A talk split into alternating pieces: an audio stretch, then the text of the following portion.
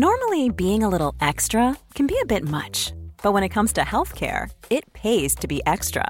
And United Healthcare makes it easy with Health Protector Guard fixed indemnity insurance plans. Underwritten by Golden Rule Insurance Company, they supplement your primary plan, helping you manage out-of-pocket costs without the usual requirements and restrictions like deductibles and enrollment periods. So when it comes to covering your medical bills, you can feel good about being a little extra. Visit UH1.com to find the Health Protector Guard plan for you.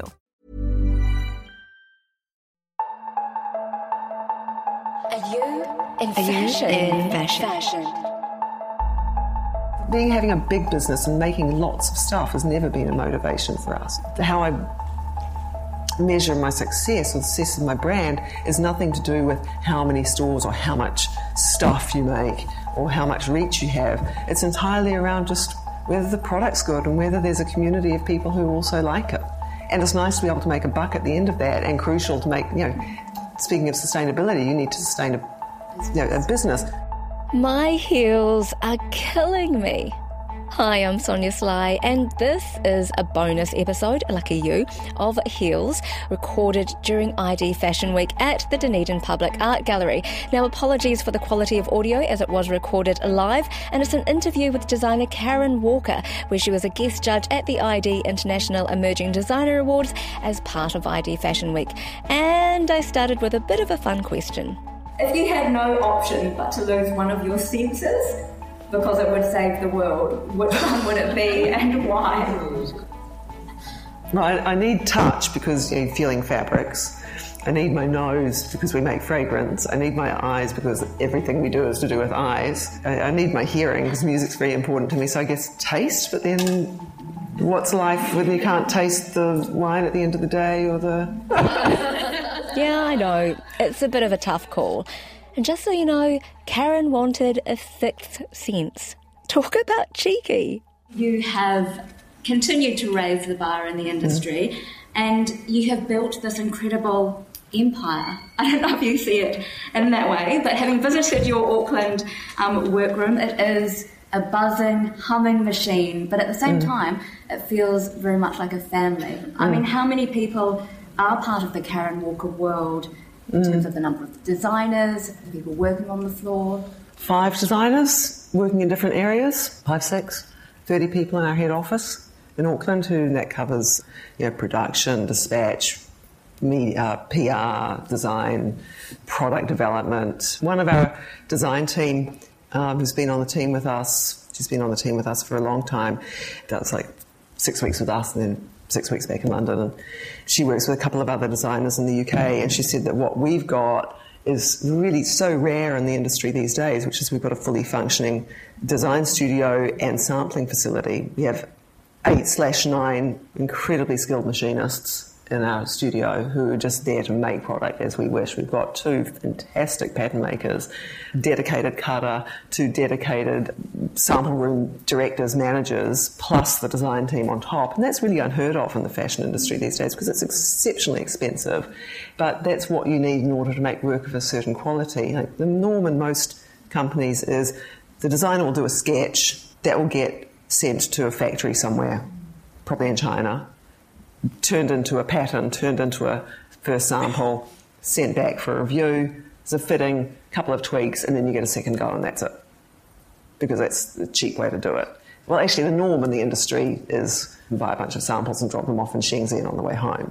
But for even for studios with, say, we're a design studio, the very best you'll get is a sketch and 2 samples. And for us, we might have 9 goes at something before it's perfect.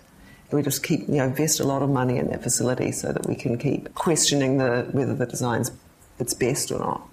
And that's really unusual. And then also that team, many of whom have been with us over 10 years, some over 15 years, you know, they know the product intimately, they know the archive and the body of work intimately. We've got a huge archive in our warehouse space, so we can go and pull on things that we've done in the past, and our team already know them inside and out. And so you really get a different quality work, I think, when you work in that way. And a real dedication to it as well, dedication to the craft. Because Benny yesterday talked about, over the years, having to pare their business back. So for you, do you see the Karen Walker the staff? Do you see that expanding? Like, where are you at with that? For that design studio facility, I don't think it needs to expand. It's like the perfect size for us. But yeah, most people might have had one 10 years ago or even 5 years ago, and now they're gone. Yeah, we really value that side of our business. I'm aware every single day that not many people have that luxury of being able to really craft and refine and work with a room full of incredibly talented people who also bring ideas to it. You know, we want ideas from all our teams. So sometimes we'll give quite a loose sketch and just sort of first thought on something, say to our machinists, what do you think?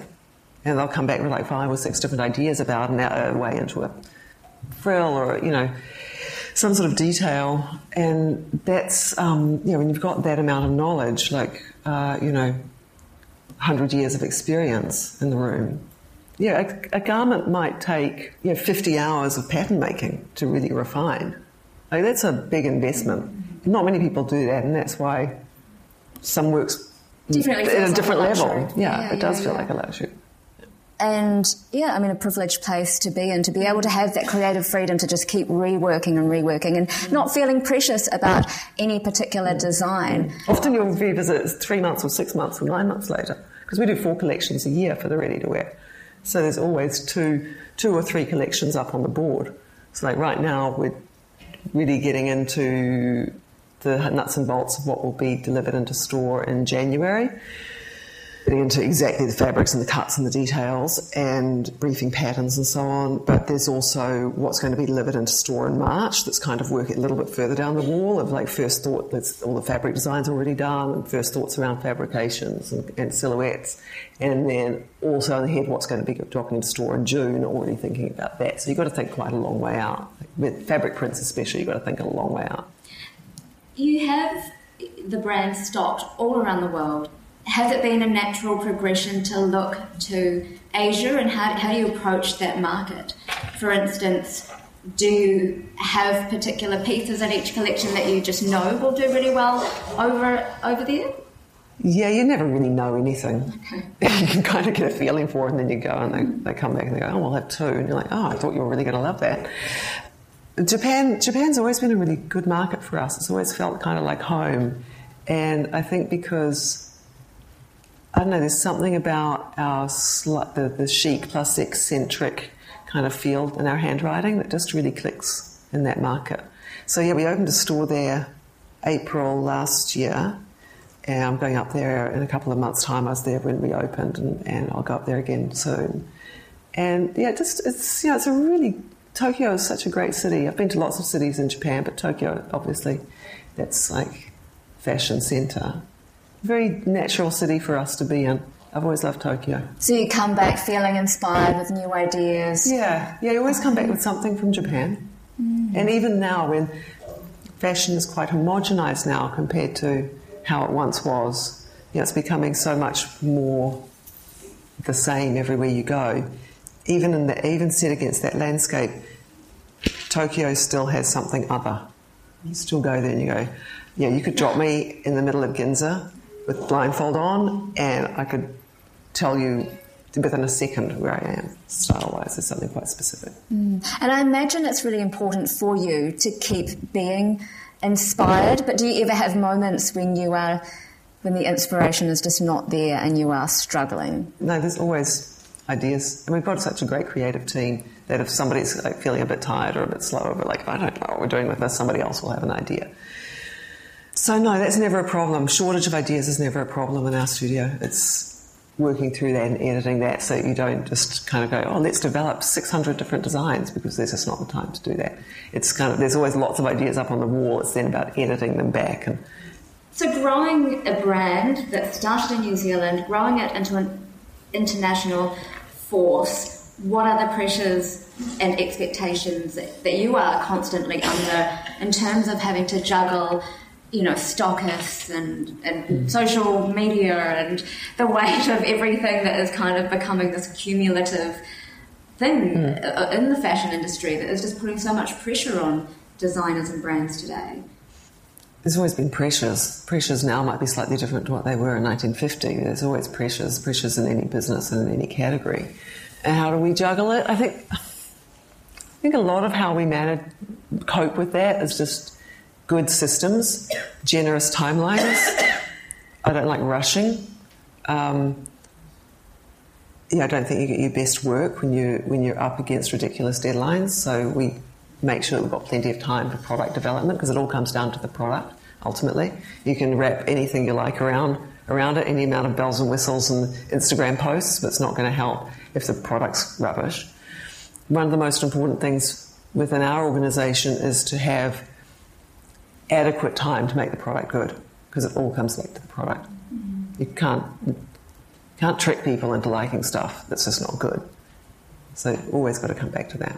It's a very hard time to be in the fashion industry at the moment. I think everybody's probably feeling the effects of it. I don't think it's any harder than ever. It's just different. You've got the whole world that you can speak to, or not, if you want it. There's not one path like there was once upon a time. You can kind of come into this business in any way you like. We do. We're working at the moment with a brand. In our stores, we sell our product, but we also sell other people's product, especially in our Newmarket store. It's called Play Park by Karen Walker, and it's all about having different brands in there, that just things that we like. And we're working at the moment with a girl who has a brand called The Knitter, and it's hand knit, big, chunky, oversized hand knit sweaters. She has 10 or 15 knitters in Auckland who knit for her, and she's got very cool designs, great colorist, great silhouettes, a big following, and they're expensive because they're hand knits, and they're $750 to $850 New Zealand retail, which for an audience that's used to being able to buy a sweater for maybe $20, that seems very expensive, but there's a reason it's $850, because somebody sat there and knitted it.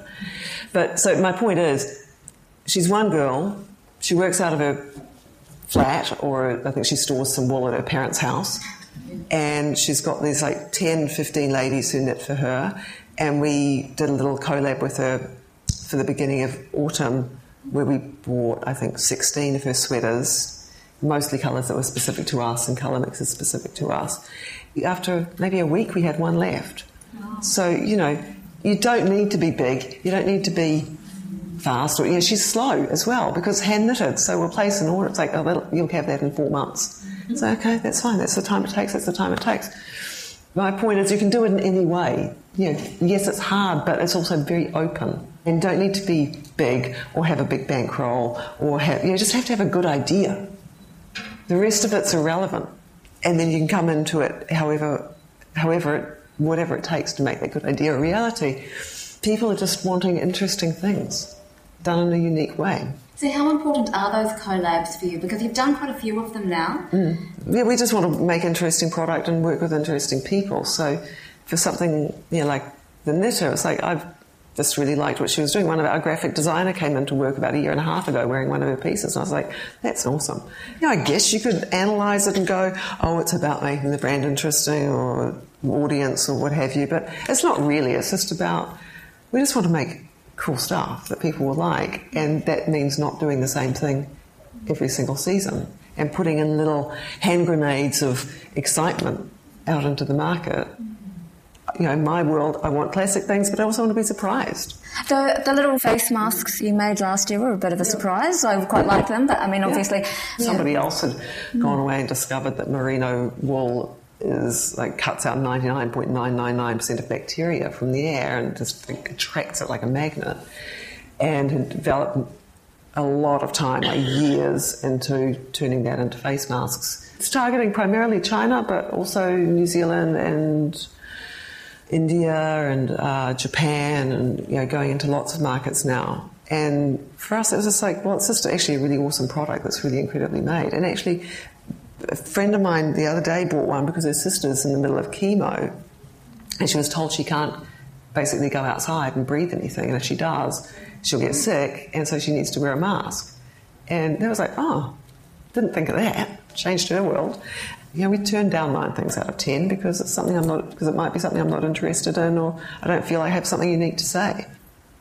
That commitment, I love that commitment, and I think that says a lot about the brand, and you can see it through every one of your collections, and I think that's what has been the foundation, obviously, of its growth. Now, we can't escape the fact that the 2018 Ethical Fashion Report came out you know, in terms of shift in thinking about environment, sustainability, you know, whether it's politics or the social context of fashion, that, you know, all of these things start to permeate the fashion industry. And as you sort of see with a lot of the emerging designer collections, those things are very immediate in what the designers are expressing. For you as a brand that is established, what are the particular challenges that you're faced with in kind of moving the brand towards a way of thinking that is better for the environment or feels for you, you know, puts you in a place where you feel okay about being in the industry?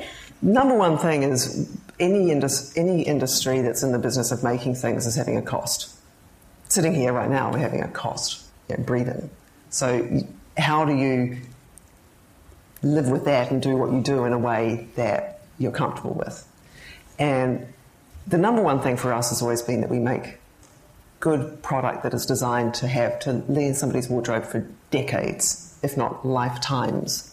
I was at the hairdresser the other day and the lady next to me said she'd bought a coat from us, an Italian wool flannel coat 10 years ago, and she'd just been about to pass it down to the second-hand shop, and her mother had seen it and went, I want that coat, and had done some, you know, adjusted it to fit her or what have you, and was wearing it now. And that's exactly what we go into our product. That's why we spend so much money on making quality designs and really invest in that, and then invest in making them extremely well, because we don't want to make disposable things. We want it to be in your wardrobe for years and then be passed down to somebody else. You know, my daughter's wearing a lot of my hand-me-downs now, and a few of them got holes, and it's fine, it's for the weekend running around.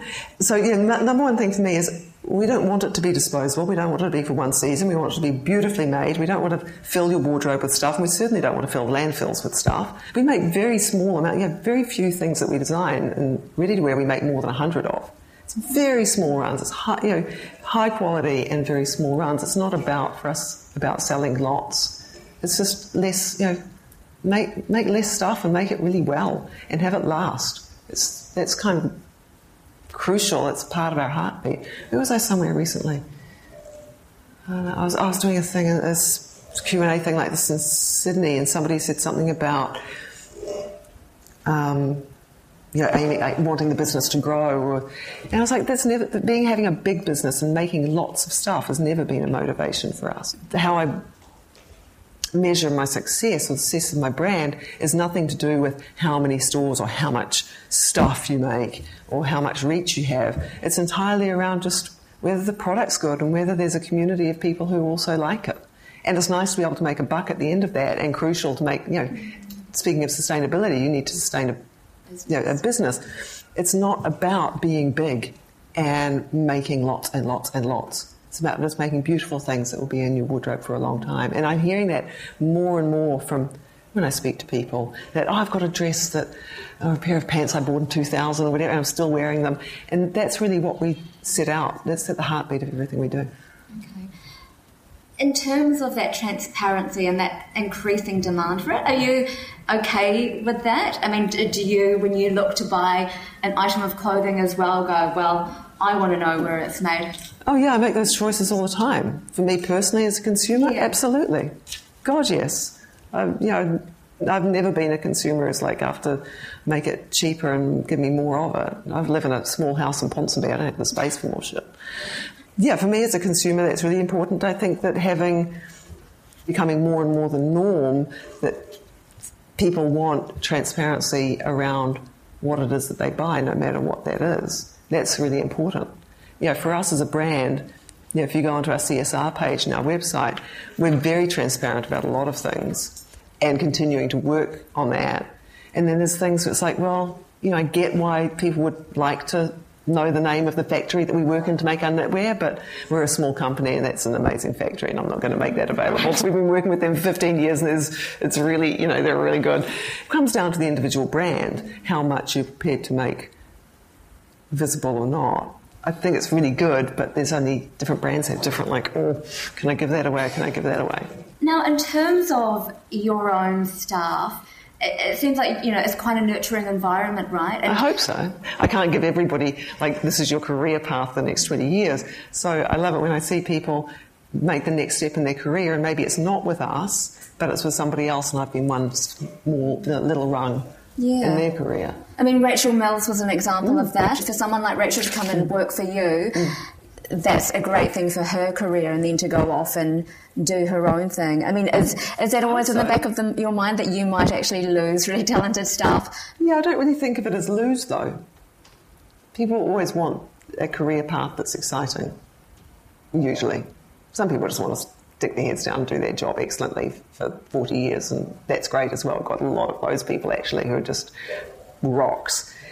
And other people want to go, oh, this is where I want to be, and I want to be here right now for whatever reason, learning or what have you, but long-term. You know, I had a new girl start in our dispatch department a couple of weeks ago, like really entry-level, straight out of university. You want to get in the fashion business, honey? Sort out those plastic hangers over there. And the first day I went and introduced myself to her and asked where she saw herself in 10 years. And I like to do that with everybody, actually, just so that I can get a sense around where do they want to be, just so I can keep that in mind whenever I'm working with them, really. I want to know what people's next steps are and help them to achieve that. Give them opportunities to grow. Yeah, and we do that a lot. You know, many people within our company have been in 4 or 5 or 6 different roles. Our jewellery designer, Jade, she started off as an unpaid intern, I don't know, picking up pins. Then she was pretty good. She was really good at picking up pins. And we gave her an entry-level job in production when it came up, and then she put her hand up and went, you know, I really want to be a designer. I'm like, okay, well, show me your work. And then she was like, and I started giving her briefs, like, okay, go away on the weekend, come back over the weekend with 20 ideas around this thought. And, you know, 10 years later, the last 5, 6 years, probably more, she's been a really crucial part of our design team. So it's not in my interest to have people just like pigeonholed and then, okay, that's it, I don't have to think about you again. I like to see people expand and extend, and usually that benefits the company, and if it, or at least them, and that's a good thing. What do you feel gives you a clue into what the future might look like, you know, based on what you saw last night, in terms of like ideas, maybe future trends, what the thinking is going to be for the designers who are about to enter the industry? I think this is so varied. You know, there wasn't really one standout kind of trend in terms of the thinking. It was actually all really, really varied. Obviously things are different now coming into the industry for these young people. What advantages or sort of disadvantages do you think that they have now that maybe you didn't have to face when you were coming out? Oh, my God, well, the gatekeepers have gone. When I came into the industry in the 1920s,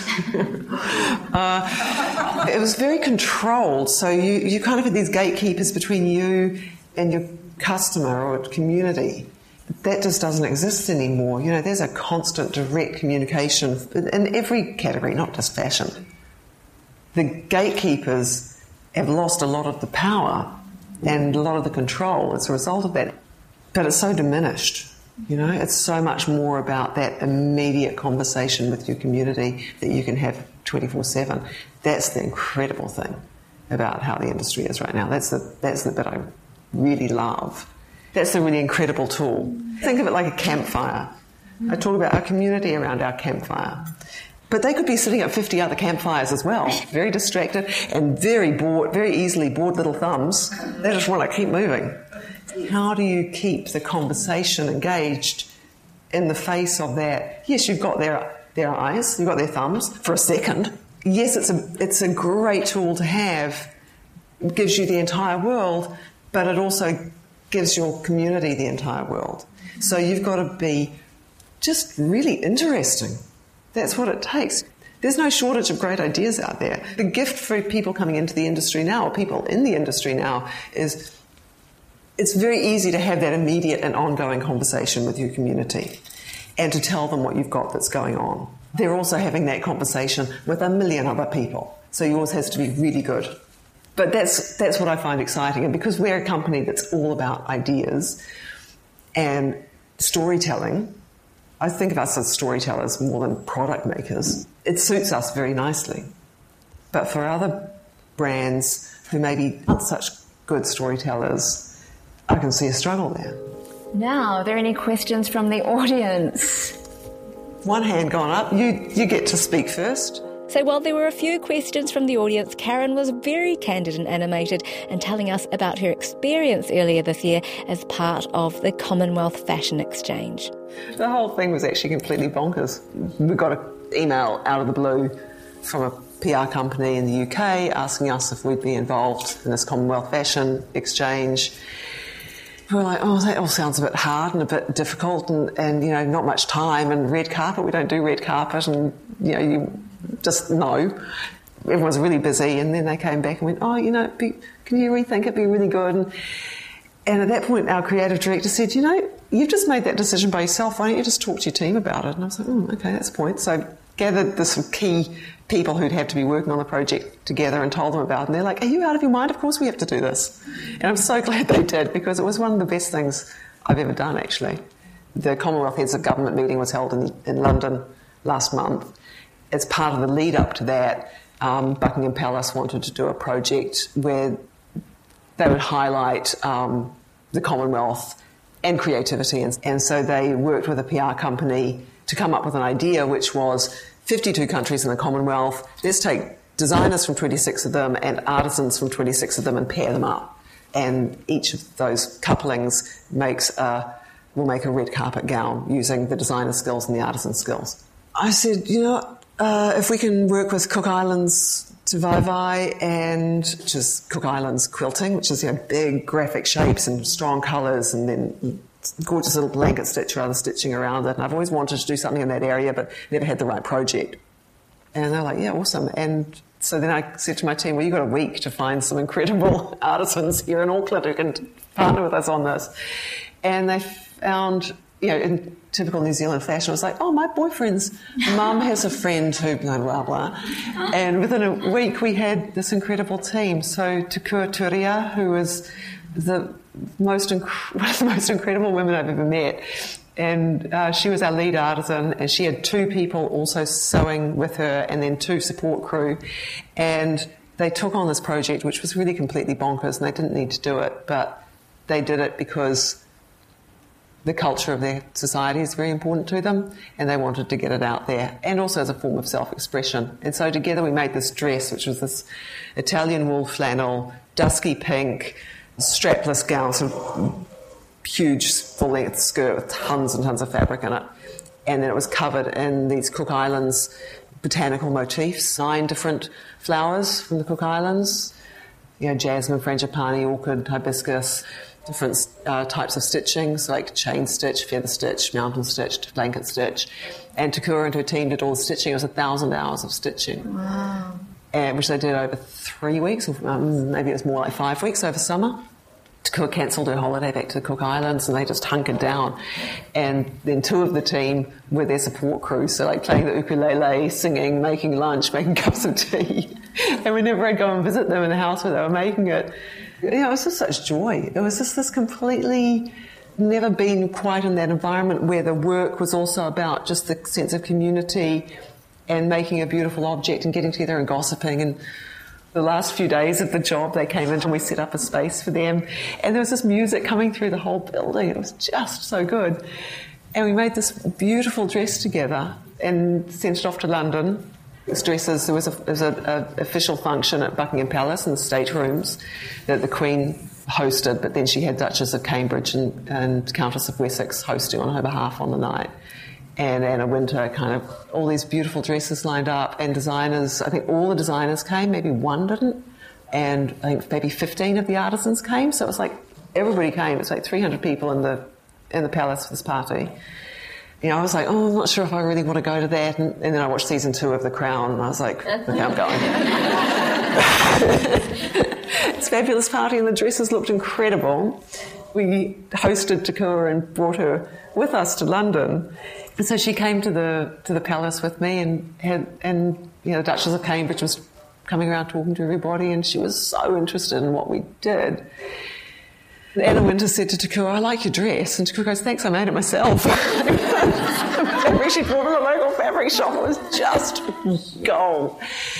And Tukua and I speak probably every 2 weeks. They're now doing classes in tīvaevae in a community space in South Auckland, where they're getting people from any walk of life, any cultural community, to come in and learn how to make tīvaevae. And yeah, that was her big thing, spreading the word and having tīvaevae continue into the next generation. And one of the things we did when we were in London was I arranged to take her to the Oceania Department at the British Museum at their off-site storage facility at Blythe House.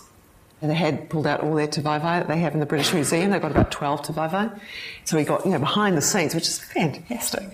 And with the head curator for the Oceania Department in their office, and then they'd roll out tīvaevae, and Tukua would tell them what the flowers were and what the stitches were, and then she'd tell them how bad it was. After we left, she said to me, I think I just have to make them a really good one. And then the next week I got an email from the British Museum saying, do you think Tukua would be open if we commissioned her to make a tīvaevae, like, to her standards? And she's just almost finished it. That was something other. That was completely outside of what we normally do. Probably the most rewarding thing I did last year. And it wasn't just about going to Buckingham Palace and knocking back champagne for 3 hours. It was just about making this beautiful thing, which actually there's a few other things coming off that now as well that I can't talk about yet. But it's just kind of this... I know, there was just something so... just people really connected, and I'm very, very proud of that piece. I'm Sonia Sly, and that was designer Karen Walker in a public Q&A session recorded live at ID Fashion Week in this bonus episode of My Heels Are Killing Me. Which also, incidentally, brings this season of My Heels Are Killing Me to a close. But I'll be back in September or around October with a brand spanking new season. So stay tuned for that, and in between I'm beavering away on a brand new series based on women's suffrage, as this year marks 125 years since women received the right to vote in New Zealand. And just quietly, I've snuck in a few fashion stories too. But in the meantime, here's something to keep you on your toes, or at least at the edge of your seat. The night Dean Fuller Sands disappeared, he wasn't meant to be alone. So the fact Dean was fishing on his own when a rogue wave ripped him off the rocks at Fatipu was just horrible, dumb luck.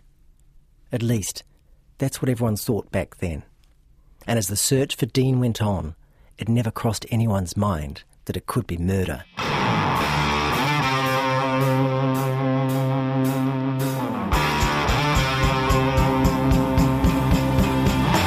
From Stuff and RNZ, this is Gone Fishing, a podcast by Amy Mars and me, Adam Dudding.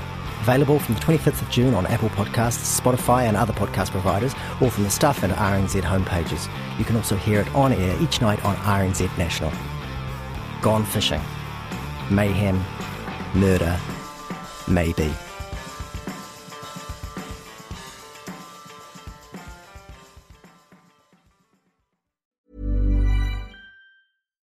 Botox Cosmetic, out of botulinum toxin A, FDA approved for over 20 years. So, talk to your specialist to see if Botox Cosmetic is right for you.